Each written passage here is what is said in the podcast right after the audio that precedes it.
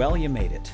This is the last day, the last chapter for our Bible reading podcast, Revelation 22. I hope you found this podcast helpful, but more than that, I hope it has helped to make regular reading of God's Word a habit for you. We're going to read today from Revelation 22 22 through 27. Blessed are those who wash their robes. They will be permitted to enter through the gates of the city and eat the fruit from the tree of life.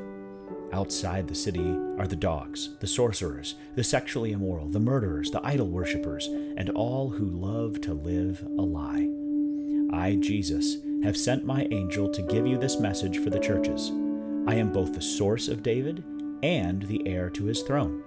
I am the bright morning star. The Spirit and the bride say, Come. Let anyone who hears this say, Come. Let anyone who is thirsty come. Let anyone who desires drink freely from the water of life. Let's think about these questions to try to understand the passage a little better. What do you think it means to wash your robes so you can enter through the gates of the city?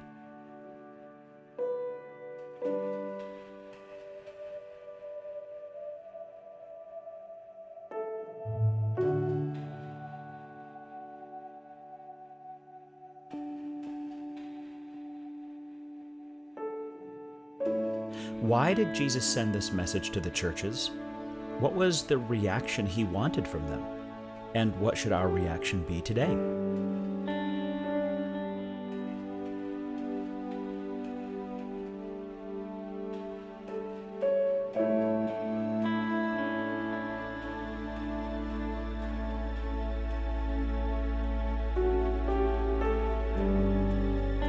The end of this passage includes an invitation to come and drink freely from the water of life.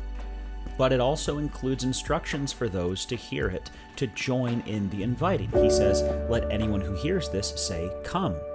So, how are you inviting people into God's kingdom? How are you saying, Come, join me, with people who need to hear about Jesus?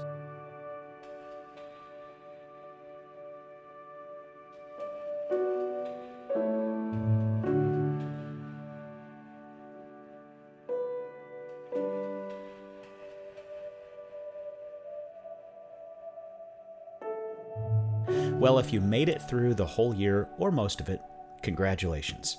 I hope it's been a helpful journey through the New Testament and ultimately that it impacts the way you think and the way you live.